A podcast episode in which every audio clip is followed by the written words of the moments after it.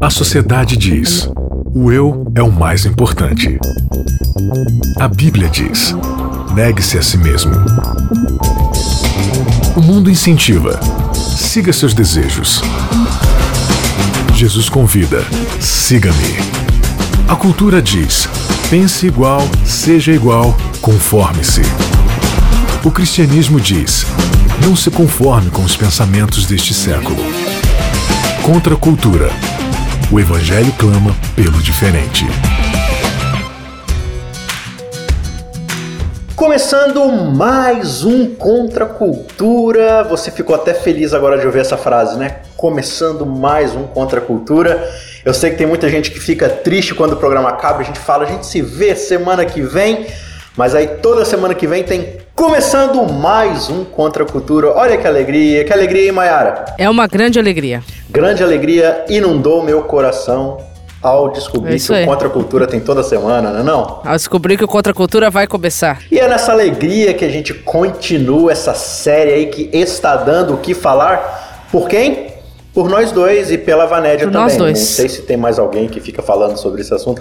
Não, brincadeira. A gente sabe que o legal do Contra a Cultura, Mayara, é que ele está em ressonância com discussões que acontecem nas igrejas adventistas todo sábado pela manhã. Você sabia disso? Sim, e não apenas no Brasil, fora do Brasil também. no mundo inteiro, a galera discutindo aí esse tema. A série não se chama Amar é Mandamento, mas se chama Meus Pequeninos Irmãos, falando isso sobre Servindo justiça uns aos social, né? É, falando sobre o serviço. isso. E a gente fica muito feliz de participar desse movimento de estudo, contribuindo aí semanalmente com esses pequenos comentários, essas pequenas pérolas que às vezes são de sabedoria, às vezes são só de retardice mesmo. Porque Pois ninguém é, é. perfeito, Se- mas estamos aqui para isso. Seja como for, estamos aqui. Preparado para mais um tema? Nunca. Amém. É isso que eu gosto. A gente sempre gosta de avisar aqui que se você quiser ouvir a gente né, em outros episódios, outras séries que já foram gravadas e acompanhar semanalmente os episódios que vão sendo lançados, você pode, claro, sempre acompanhar pela Rádio Novo Tempo, sintonizando aí de acordo com a sua região,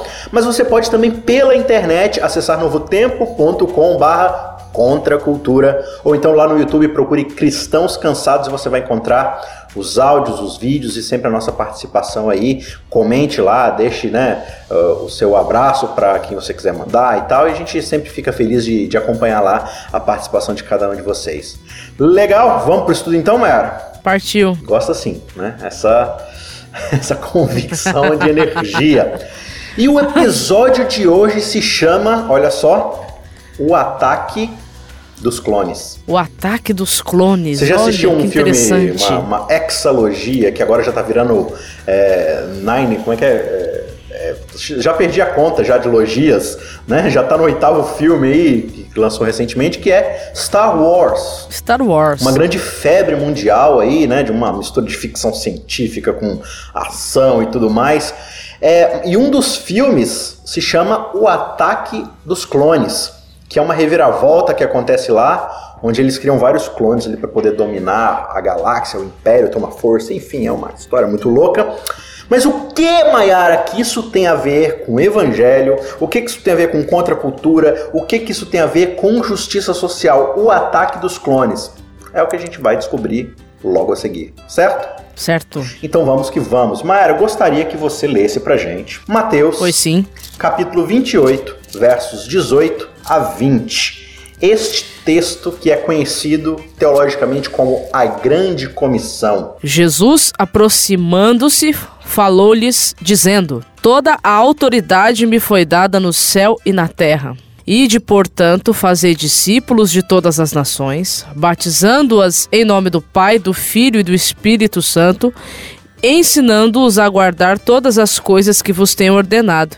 E eis que estou convosco todos os dias até a consumação do século. A gente vai se debruçar um pouco sobre esse texto, Mayara, durante esse episódio, porque ele tem tudo a ver com justiça social, tá? E eu acho que é legal a gente começar dizendo o seguinte: quando a gente lê, né, Mateus 28, 18 a 20, a grande comissão, uma coisa fica muito clara quando começamos a ler e quando a gente termina de ler.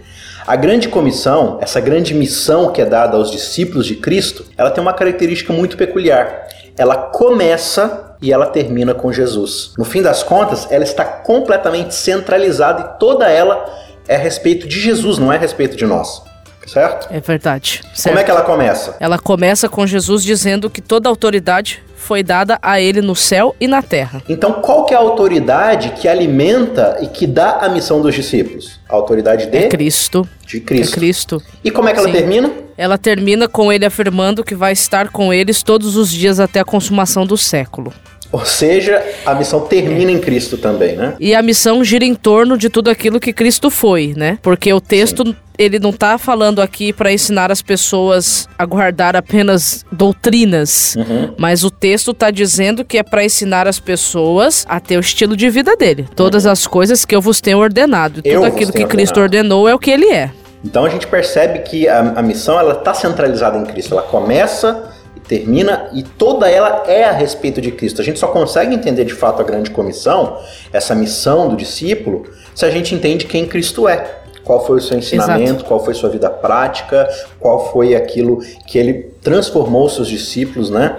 É, e, e, quando a gente vai entendendo esse conceito, essa missão ela vai se ampliando nas nossas vidas, né? É isso mesmo. Então a gente gosta de ficar caracterizando algumas coisas, né? Mas a principal característica de um discípulo, o próprio Jesus já deu. Lá em João capítulo 13, verso 34 e 35, ele afirma, né, que que nisto conhecerão todos que vocês são os meus discípulos, uhum. se vocês tiverem amor uns para com os outros, da mesma forma como eu vos amei. Perfeito. Então, a grande comissão ela existe, ela também, ela é um mandamento também, Sim. né? Uhum. Porque fazer discípulos deveria ser o maior objetivo de vida daquele que se diz cristão. Porque afinal de contas, se seguir a Cristo é tudo de bom, aquilo que é bom a gente não guarda pra gente, né? A gente tem que compartilhar com as pessoas. Eu queria que você lesse um outro texto pra gente comparar, Mayara, que é Sim. Mateus capítulo 10, versos 5 a 8. Quando a gente fala da grande comissão, a grande comissão ela tem um aspecto amplo, global, mundial de ir para todos os cantos da terra, né?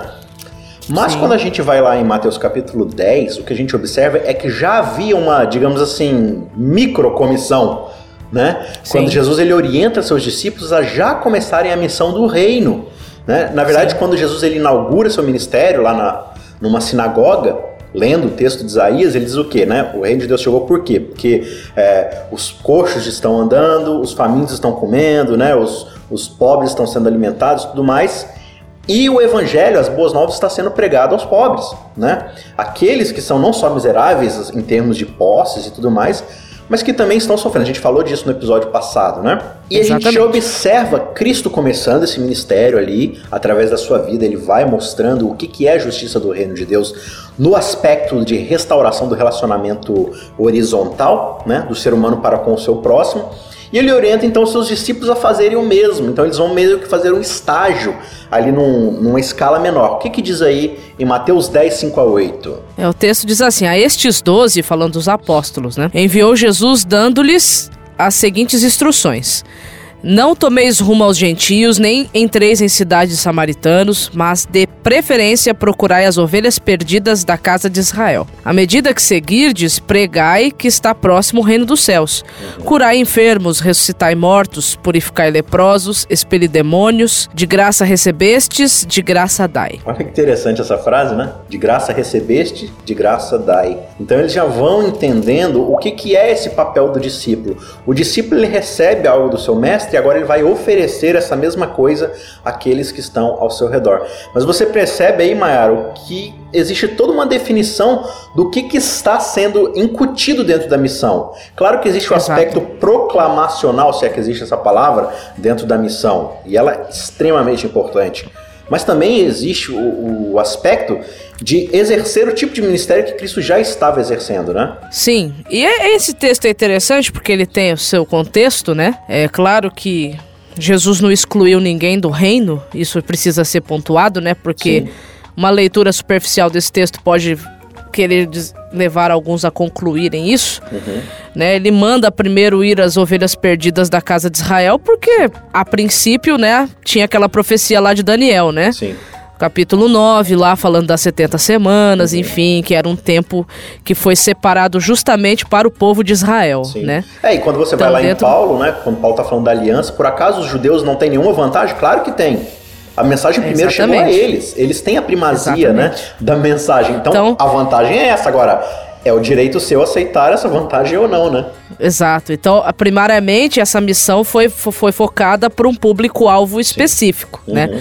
Quando você vai para Lucas capítulo 10, que é uma segunda grande comissão, vamos dizer assim, porque já não são só 12, uhum. mas são 70 discípulos agora convocados a irem a, a todos os lugares. Então você percebe que é, a missão, ela, ela às vezes ela tem um aspecto local, é, localmente ali você pode resolver os problemas, né, das pessoas que estão próximas. Ela tem um aspecto universal. Eu tô dizendo isso, amigo, porque pode ser que tenha gente que pense assim: puxa vida, mas eu não tenho condição é, de ser um missionário é, fora do país uhum. ou em outra cidade. Então seja um reflexo, um representante de Cristo aonde você está. Claro. Porque onde você está também precisa receber Sim. as boas novas de que o reino de Deus chegou. Claro. E, e tem uma discussão muito interessante quando se fala de Mateus 28, né?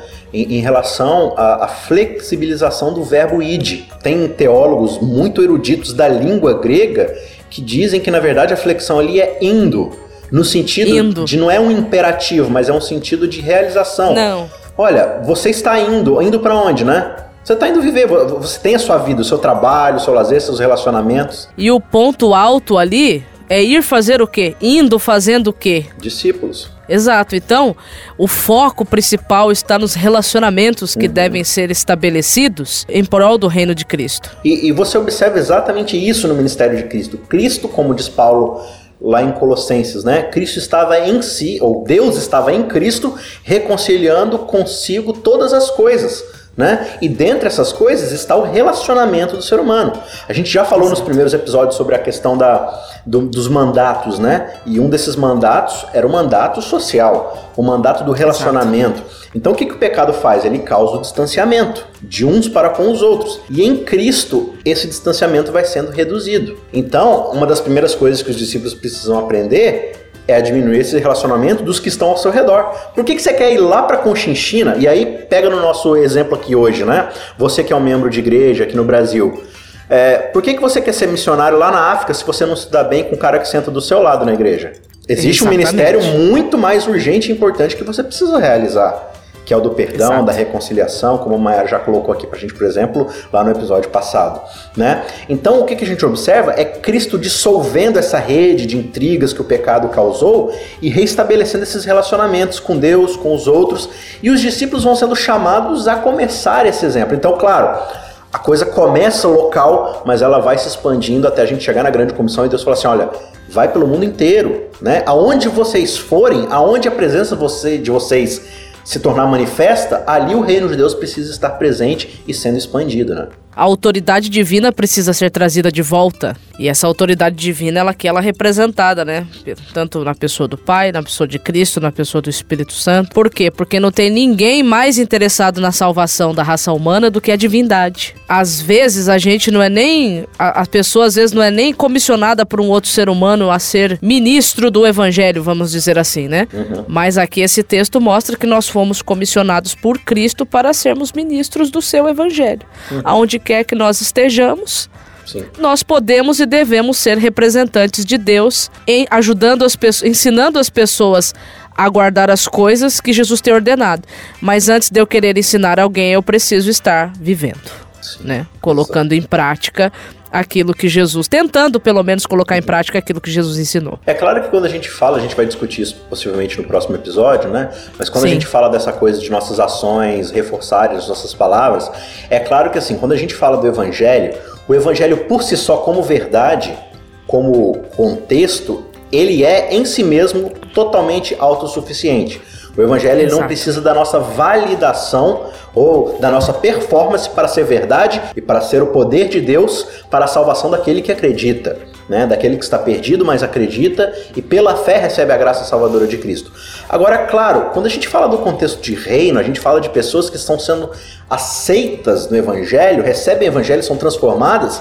E, e eu ouso dizer, Mayara, que só aquele que verdadeiramente prega o evangelho é que vive os efeitos do evangelho na sua vida. Porque a gente fala assim, não, é, para eu pregar o evangelho, eu preciso primeiro viver. Na verdade, não é assim que funciona. Porque a gente sabe das nossas limitações pecaminosas. A grande questão, que eu acho que é isso que a Mayara está tentando colocar pra gente, é aquele que aceitou o evangelho ele vai ser transformado. Se ele Isso. está pregando algo que não seja o evangelho, ele não foi transformado. Agora, ninguém consegue pregar o evangelho, tendo entendido o evangelho, genuinamente pregar o evangelho, viver um outro tipo de vida que não condiza com o evangelho. Não tem como. É. Então, se Isso uma pessoa. significa sim, que não foi transformado por ele, né? Sim, se uma pessoa não está, assim, em certo sentido, vivendo os valores do reino, ela não entendeu a mensagem do evangelho, não aceitou a mensagem do evangelho e por isso ela não está pregando o evangelho. É causa e efeito aqui, né? É, é um ecossistema que funciona muito bem é, é, construído ali. Então, Cuidado também quando a gente fica falando, né? Ah, é, é, ao invés de pregar o evangelho, eu vou viver a minha vida, né? É, e vou dar exemplo com a minha vida do que é ser cristão e as pessoas vão acreditar. Cara, mas é, o evangelho não é sobre você, entenda isso. O evangelho é não é sobre mesmo. sua performance, o evangelho não é sobre a caridade que você faz. É possível fazer caridade pelas razões equivocadas. Né? É possível. Várias religiões mundiais, pagãs inclusive, vão pregar a caridade. Né? Outras vão dizer, inclusive, que fora de caridade não há salvação. Aí você está falando assim, não, mas eu preciso fazer caridade para poder ser salvo. Aí você está explodindo sua é, tá cabeça tá, pro lado errado, né? É. Mas a gente vai falar um pouco mais sobre isso no próximo episódio, né? Por que, Mayara, que o título do episódio dessa semana é O Ataque dos Clones? Você faz alguma ideia? Eu faço uma ideia. Quer explicar pra gente? A minha percepção desse título, ela vem com base naquele texto de Mateus, capítulo 16, a partir do verso 15, que é onde Jesus está conversando com os discípulos. E aí Jesus começa a perguntar para os discípulos o que, que as pessoas têm falado a respeito dele. Uhum. E aí cada discípulo começa a dar a sua opinião.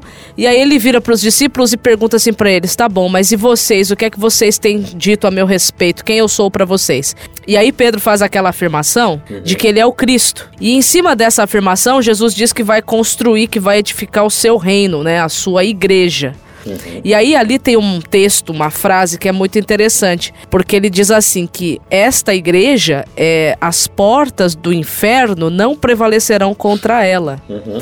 Então quando você fala do ataque dos clones, eu imagino que quem deveria estar atacando o reino das trevas, o reino de Satanás, uhum. são os cristãos que deveriam ser considerados clones de Cristo, uhum. né? Porque afinal de contas, um clone é alguém que é em tudo se parece com o objeto que Original. foi usado originalmente para ser feito, uhum. né, aquela cópia. Sim. Então o clone é uma cópia. Então eu imagino que ao você falar sobre o ataque dos clones, é que nós, como cristãos, deveríamos, o máximo que nós conseguirmos, buscar sermos cópias de Jesus. Sim. Seria isso? Sim, sim, você foi bem, bem na, na direção ali. Então eu vou ampliar o que você está falando aí para falar o que eu pensei agora, né? Imagina que você tem um ser humano perfeito, filho de Deus, em todos os aspectos perfeito, certo? No sentido certo. É, de pecado ali, de santidade, ele é o filho de Deus perfeito, né? E este ser humano, ele consegue amar o seu próximo de uma forma tão linda que ele serve o seu próximo e com isso ele vai destruindo as injustiças sociais que estão ao seu redor. Ele vai trazendo a justiça do reino de Deus e expandindo o reino de Deus. Isso uma pessoa, certo? Certo. E se a gente pudesse clonar essa pessoa? Isso ia ser magnífico, não? Em vez de uma pessoa, você teria 12 pessoas fazendo isso ao seu redor. Olha que legal. Você não tem mais uma pessoa. Claro, gente, é só uma ilustração. A gente não está falando que esse clone vai ser tão perfeito e santo como é perfeito. É. Isso a gente sabe que não carnalmente. Tem... Mas a gente sabe que o evangelho é capaz de fazer isso no sentido de que Deus nos aceita assim, né? Mas essa é uma discussão mais ampla. Sim, você ia falar? Não, eu ia dizer que, que é claro, a gente não tem como ser uma cópia exata de Jesus por conta de todo o contexto de pecado e as nossas limitações, né? Claro. Mas o máximo que a gente conseguir imitá-lo, isso a gente pode tentar. E o evangelho da graça nos dá o Espírito Santo para que ele possa criar em nós os, os fru, o fruto, né? É, o fruto do espírito que é que o amor. Vai, é, que vai nos conduzir para isso. Mas veja, Mayara, olha, olha o lance do marketing multinível aqui. Olha a pirâmide. Saca a sua pirâmide. Você tem um homem perfeito, santo, que ama o seu próximo e que vai ser clonado em 12. E aí ele diz assim: Olha, lá em João, né? João 17, 18, ele diz: Assim como o Pai me enviou, eu vos envio, eu envio a vós. vocês. Então veja, eu fiz 12. Vocês agora vão fazer muitos mais. Então, cada um dos doze vai fazer mais alguns e esses mais alguns vão fazer todos. Então, no fim das contas, o que a grande comissão tem a ver com justiça social? Se você tem uma pessoa fazendo justiça social, não é muito melhor você ter 12? E se você tem 12, não é muito melhor? Então, no fim das contas, se a grande comissão é Jesus reconciliando consigo o ser humano, o contrato social, ali, o relacionamento social, imagina cada vez mais pessoas amando o seu próximo. Então, se você tem uma pessoa vivendo o reino de Deus, que dirá 12, que dirá 100, que dirá mil, que dirá milhões, né? Então, é, essa ideia de ide e fazer discípulos, ou seja, eu fiz cópias de mim, que são vocês. Agora vocês vão fazer cópia de vocês, que vão ser cópias de mim, né?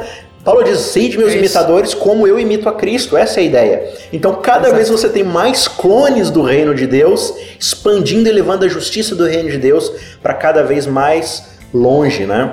E as pessoas vão é sendo abraçadas por, pelo Evangelho pelo efeito que o Evangelho já causa na história e no impacto da, da justiça do reino já na história, mesmo antes do, do retorno de Cristo para santificar e glorificar todas as coisas, né? É tão interessante isso que você está falando, porque parece meio utópico, né? Uhum.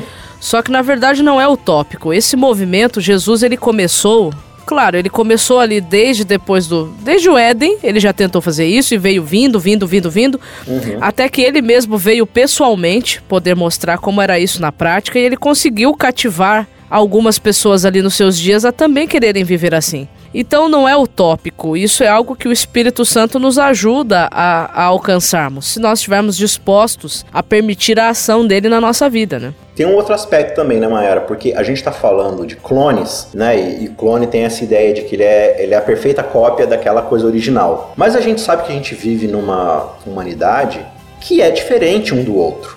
E isso não é por causa do pecado, não. Deus, ele cria a diversidade, ele cria a diferença. A cultura, ela não é meramente fruto do pecado, ela também é fruto da criatividade divina. Né? O problema é que o pecado vai distorcer as coisas e levar algumas coisas pro, pro ruim. Mas a diferença não necessariamente é errada. E é impressionante como é que hoje, no nosso contexto, a gente gosta de tudo igual. Tudo, né? É, não pode haver mudança, não pode haver adaptação de nada. A gente não está falando nem das coisas mais cri-cri que a gente costuma ficar discutindo às vezes na igreja, posição de culto, música que se canta, como é a programação. A gente está falando de aceitar é, muitas diferenças que às vezes estão afastando as pessoas da, da mensagem, né? Quando a gente vai lá para a Bíblia, a gente já observa essa dificuldade que os discípulos possuem, né? Pedro, quando ele vai exercer, começar seu ministério, ele vai perceber assim que o ministério dele está incongruente, incongruente, tá, não está batendo de fato com a sua teologia, que é a teologia que ele aprendeu de Cristo, né? De aceitar as pessoas é, dentro dos seus contextos, encontrá-las onde elas estão, dentro das suas limitações e tal. E, e, a gente pensa muito assim, né? Não, eu sou cristão ocidental iluminado, todas as outras pessoas são selvagens que precisam ser cristianizados. E, e ser cristianizado não é simplesmente receber o evangelho dentro do seu contexto local ali. Não, é você vestir a mesma roupa que eu, ter os mesmos costumes que eu, cantar a mesma música que eu, senão você não recebeu o evangelho. Qual você acha que, que, que, são os desafios que nós temos hoje, no século XXI, ao lidar com as diferenças? Existem parâmetros, tem até onde a gente pode ir, até onde é bom respeitar? Qual é a visão que você tem dessa questão de lidar com essas diferenças, tendo em vista né, o quanto os discípulos tiveram que lidar e entender esse, essas mudanças? Né? Olha, uma coisa que eu tenho aprendido é que a igreja de Deus é maior do que a minha igreja.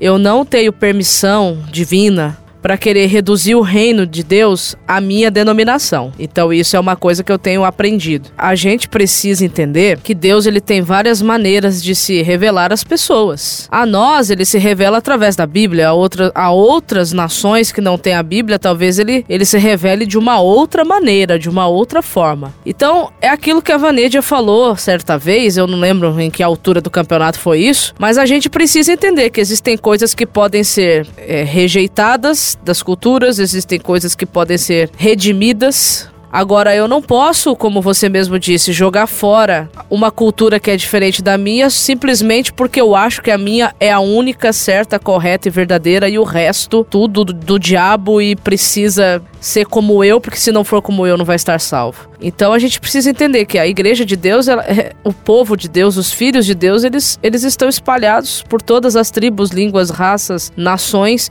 e por mais que a gente se sinta muito desconfortável com isso, religiões diferentes da nossa.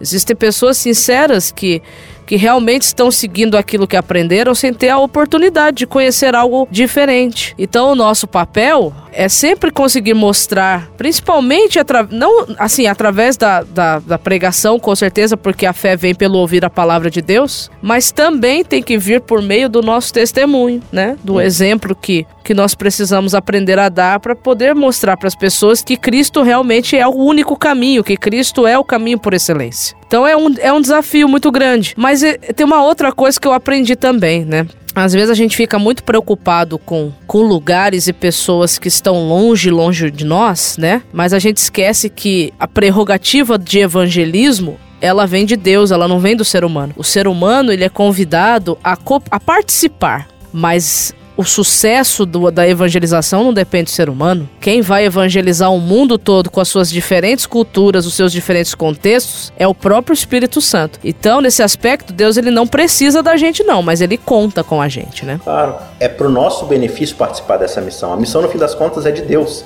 Toda a autoridade, é. Jesus diz, me foi dada, eu estou me passando ela para que vocês também possam participar. E no fim das contas, a grande comissão é isso, né? São pessoas abraçando essa missão divina e vão chamando, convidando outras pessoas. Então, no fim das contas, não é simplesmente sobre aumentar os números da nossa igreja, né? Encher nossa igreja meramente de membros, mas é trazer pessoas transformadas pelo evangelho que possam entender o que é o reino de Deus, entrar nesse reino, se tornarem cidadãos desse reino e assim também poderem restaurar esse relacionamento com o próximo e ir ampliando cada vez mais é, o avanço, o ataque desse reino, né? Então, Exato. no fim das contas, o lance é esse daí. Nós somos chamados a sermos cópias de Cristo, sermos pequenos Cristos, e esse é o convite que nos é dado e, e esse comissionamento de irmos pelo mundo fazendo mais cristozinhos e espalhando é a graça de Deus por todo, toda a nossa realidade aqui, né? É isso a gente se despede mais uma vez. O tempo passou rápido, mas a gente tem muito mais para falar no próximo episódio. Então a gente espera você na semana que vem para mais um Contra Cultura. Até lá. Contra Cultura. O Evangelho clama pelo diferente.